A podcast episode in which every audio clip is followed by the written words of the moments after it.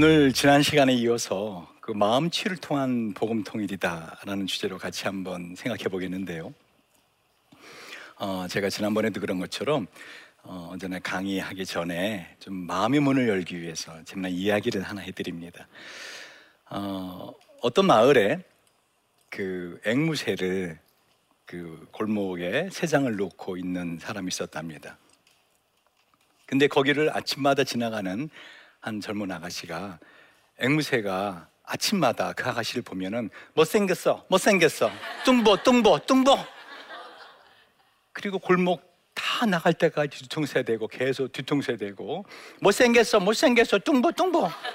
어, 그렇지 않아도 살쪄가지고 스트레스 받는데 아침마다 그 소리를 들으니까 너무 하루를 기분 나쁘게 시작해서 주인에게 가서 제발 이 앵무새를 안으로 들여놓으시던지 좀 어떻게 해주세요.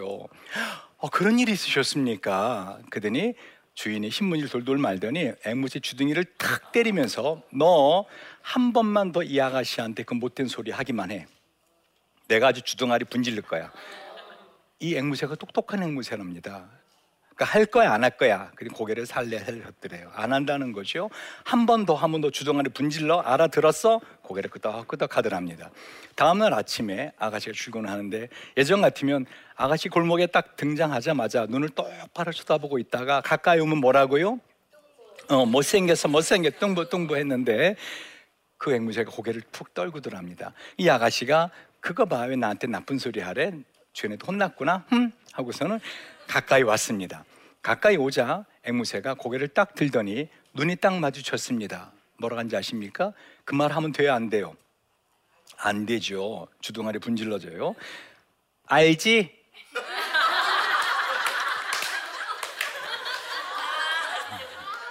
여러분, 사실 더 기분 나쁘더랍니다. 우리가 남북이 하나 된다고 할 때 중요한 게 뭐라겠어요? 마음이 하나 돼야 된다. 근데 그 마음을 해치고 마음을 상하게 하는 것이 사실은 뭐죠? 말입니다. 근데 그 말은 이런 언어적인 말뿐만 아니라 표정으로도 전달이 되고요. 한마디로 몸짓으로 전달이 되고 더 나아가서는 그 분위기로서도 전달이 됩니다. 우리가 예수 믿는다고 하는 신앙을 갖고 있는 거 사실 그것은 성경의 스토리 그 이야기로 우리가 하나님이 어떤 분이신가 알게 되고 하나님에 대한 사랑과 절대적인 신뢰를 갖게 되는 것이죠. 북한 사람들은 어렸을 때부터 일상의 삶에 있어서요. 이와 같이 주체 사상이라고 하는 것으로 수령 제일주의를 그들은 신봉하도록 그렇게 마음에 세뇌되었습니다.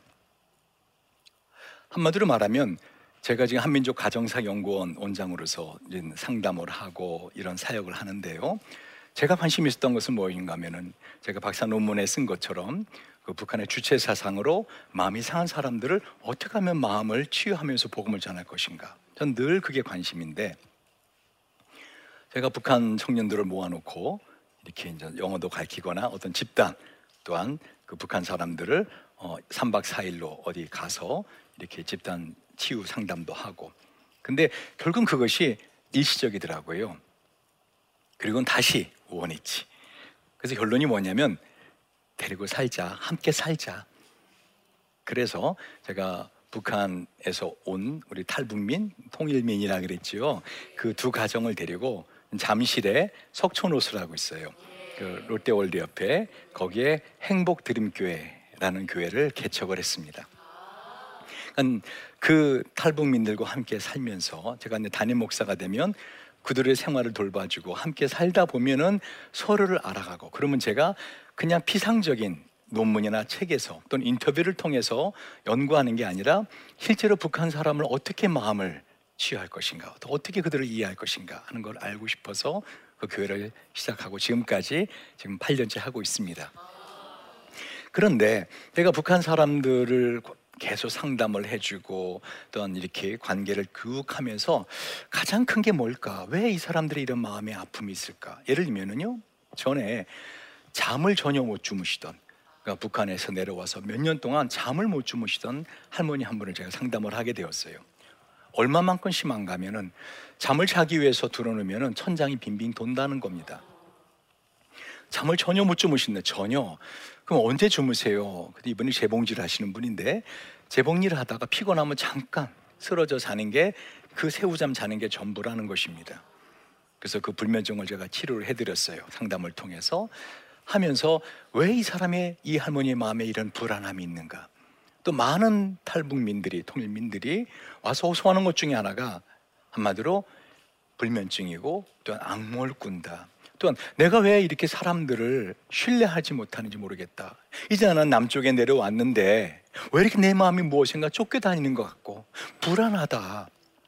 근데 제가 그 많은 탈북민들을 상담을 하고 해나가면서 아, 이분들이 가장 중요한 것이 뭐냐면은 어렸을 때부터 마음에 양가 감정을 갖도록 북한은 그런 체제화를 했습니다.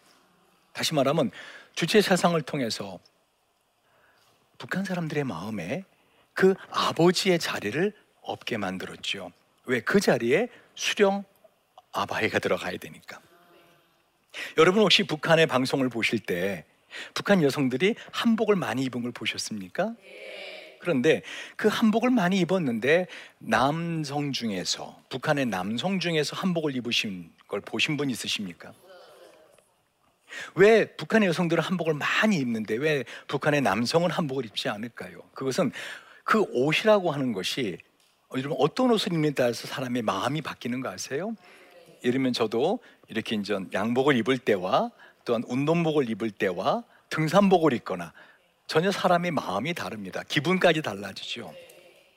그것처럼 북한의 여성들에게 한복을 입힘으로써 북한 어떻게 주체 세상은 그 북한 여성들의 마음을 조선 시대의 마음으로 묶어 놀라가는 것이죠. 그리고 이 가부장적인 그 분위기를 만들어내고 있는 것이죠. 그러므로 북한에 살다가 오신 그 탈북민 통일민 중에서 남성들이 사실 더 많이 힘듭니다. 북한에서는 남자란 이유 하나만으로 어떻게 해요? 가오가 섰거든요. 힘이 섰거든요. 그래서 그 탈북민들이 와서 가장 놀라는 것 중에 하나가 남한 여성들이요. 막 남자 귀싸대게 때리는 거. 막 흥분합니다. 임 박사님, 어떻게 에미나이가 그렇게 할 수 있습니까? 어디다가 손을 댑니까? 막 하면서 막, 막 화를 냅니다. 다시 말하면, 우리가 통일된다 할때 이와 같이 전혀 다른 문화와 가치관과 그런 정서 가운데 있던 사람들과 함께 살아가야 된다는 것이죠.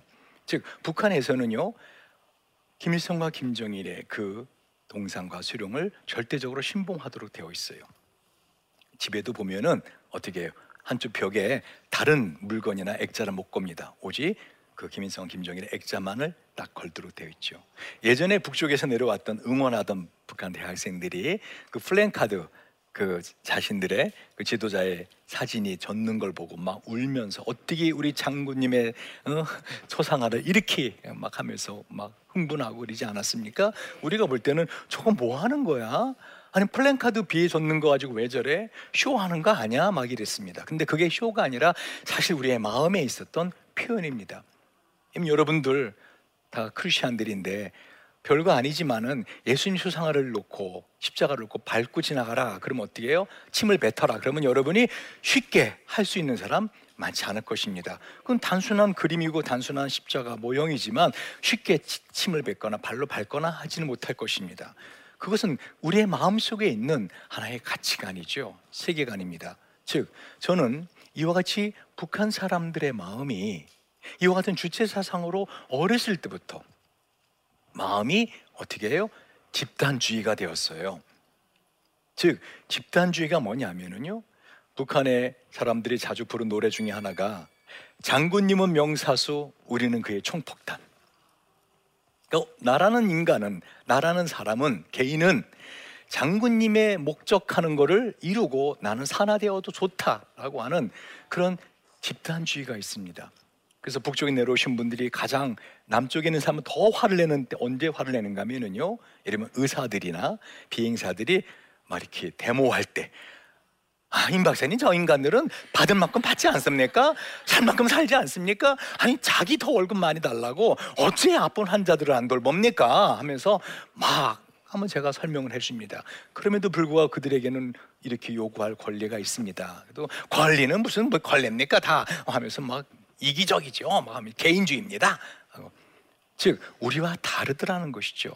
아까 앵무새의 그 말, 새의 말 갖고도 마음이 상하는데 한마디로 같은 말을 쓰고 같은 외모를 갖고 있지만 전혀 다른 마음의 구조를 가질 수 있다는 것이죠. 그 중에 하나가 양가 감정. 다시 말하면 전혀 다른 두 마음을 갖고 있을 때 큰 혼돈이 올 수 있다는 것이죠. 이것은 북한 사람들뿐만 아니라 남쪽에 있는 사람들도 역시 그런 통일의 시대가 오면은 함께 겪을 수 있는 감정이기 때문에 어떻게 하면 이런 사회가 아닌 혼돈된 사회가 아닌 내면의 통일, 마음의 통일, 하나된 통일을 할 수 있는가? 그게 제가 늘 연구하고 생각하는 것입니다. 그러다가 바로 빅토르 프랑클 이라고 하는 분이 유대인 심리학자인데요. 그분이 로고테라피라는 거를 창안해 내셨어요. 로고테라피가 뭐냐면은 빅토르 프랑클이 말하는 것처럼 요한복음 1장에 로고스, 태초에 말씀이 계시니라 할 때 그 말씀이 로고스거든요. 이 로고스는 말씀이란 뜻도 있지만 의미란 뜻도 있습니다. 그래서 의미 치유라고 합니다. 로고 테라피를 미닝 테라피 또는 실존 심리 치료라고도 그럽니다. 이게 뭐냐면은요. 보통 일반 상담은 한마디로 심리학 상담 이론을 갖다 크게 나눠보라 저보고 그러면은 심층 심리 상담과 상층 심리 상담을 저는 그렇게 나눕니다. 심층 심리 상담이 뭐냐면은요. 한마디로 어떤 사람 문제가 있을 때 그 문제를 가지고 그 심층적으로 들어가죠. 사람의 마음은 의식과 무의식으로 돼 있어요. 근데 여러분이 알고 있는 내 생각은 의식이에요. 이게 몇 퍼센트 정도 되는 것 같습니까? 10%밖에 안 돼요. 그러니까 내가 진짜 왜 이러는지 몰라. 내가 내 아내에게 또 남편에게 자녀에게 또 친구에게 내 삶은 내 자신에게 여러분 혹시 거울을 봤을 때 아침에 퍼펙 완벽해 이렇게 생각하시는 분 있어요? 어쩌면 이렇게 아름다워? 어쩌면 이렇게 완벽해? 이렇게 신앙생활 잘하는 크리스찬 있어? 만약에 그런 생각하시는 분이 있으면 미친 겁니다. 사실 우리는 자기 자신을 볼 때 아론 백이라고 하는 인지천의 심리학자가 말하는 것처럼 인지 삼재를 갖고 있어요.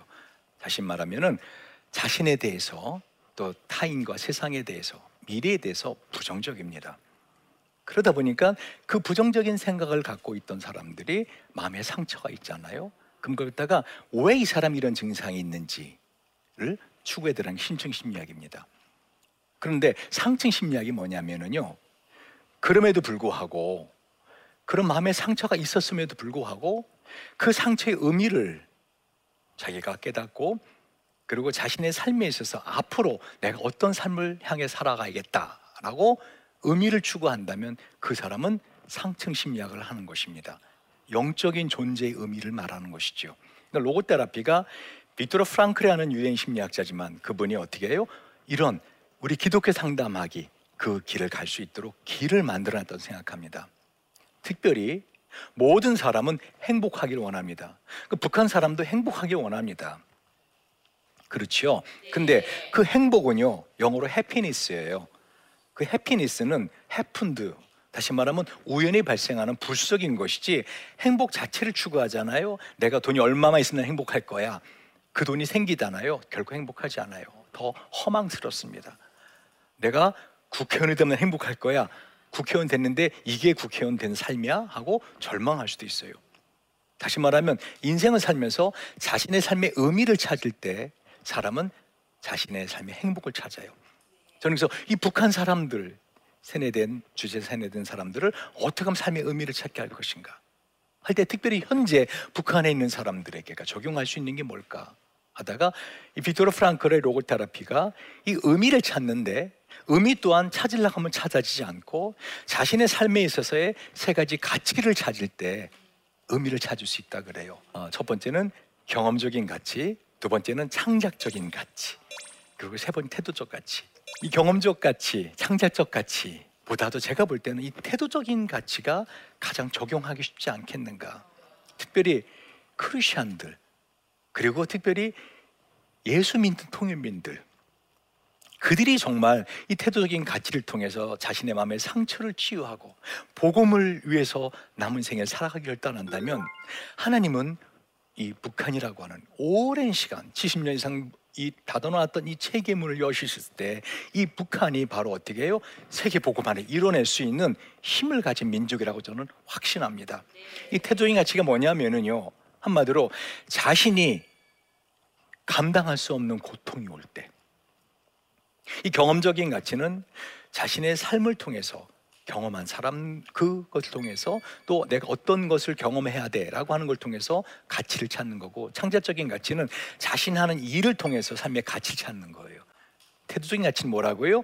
자신이 감당할 수 없는 고통이 왔을 때 그 고통의 의미를 깨닫고 고통을 담대한 태도로 받아들이는 것입니다.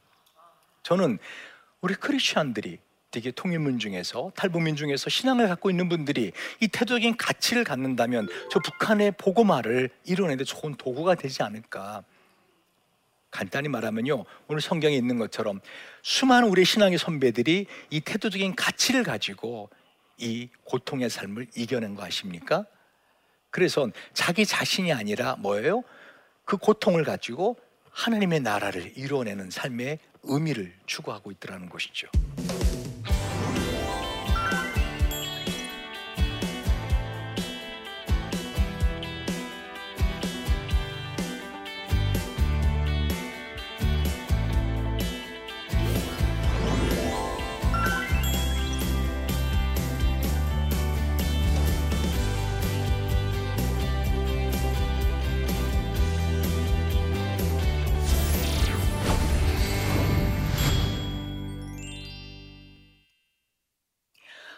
여러분 중에서 강의를 듣고 어, 질문한 것이 있습니다.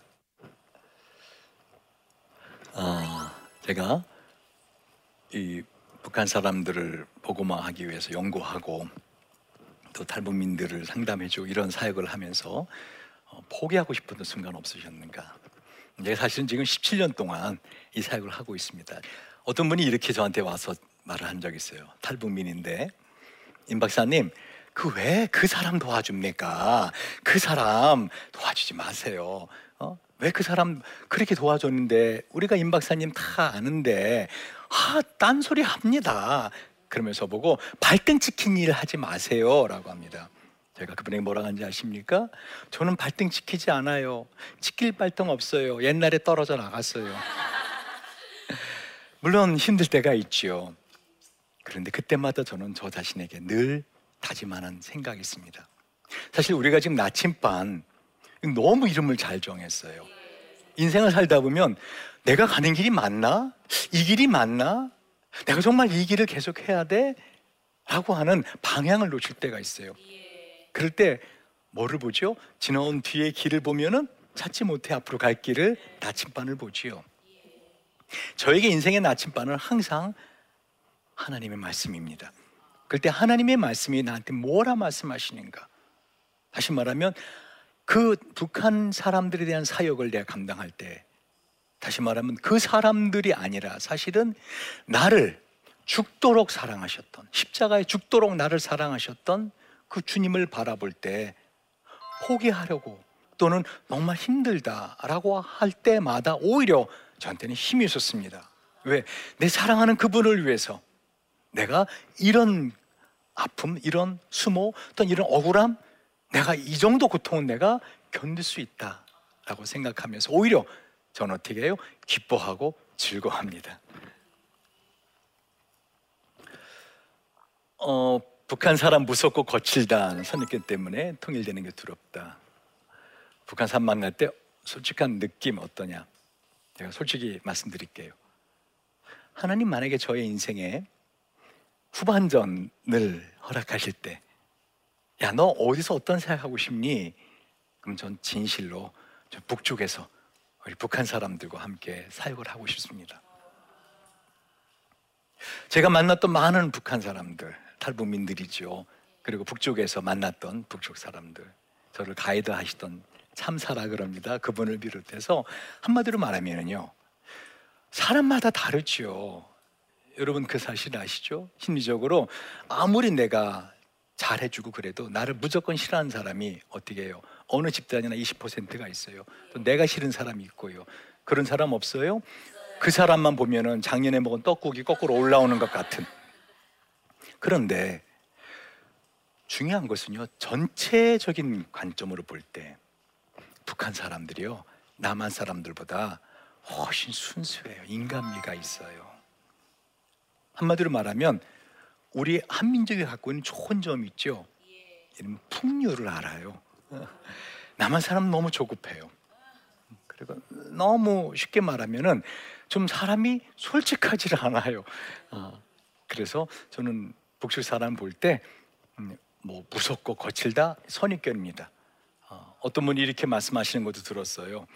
정말 북한 사람들에 대한 이해가 없이 북한 사람들과 함께 사는 것은 마치 선인장을 껴안고 사막에 사는 것 같다. 어. 그럴 수도 있어요.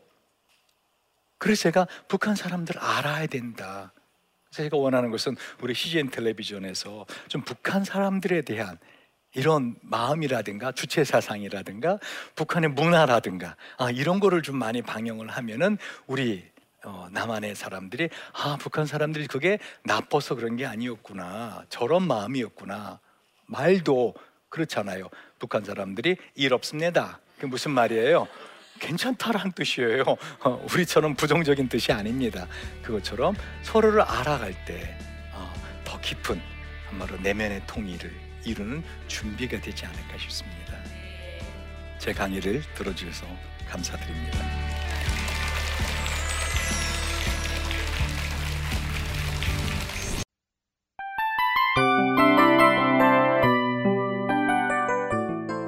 이 프로그램은 청취자 여러분의 소중한 후원으로 제작됩니다.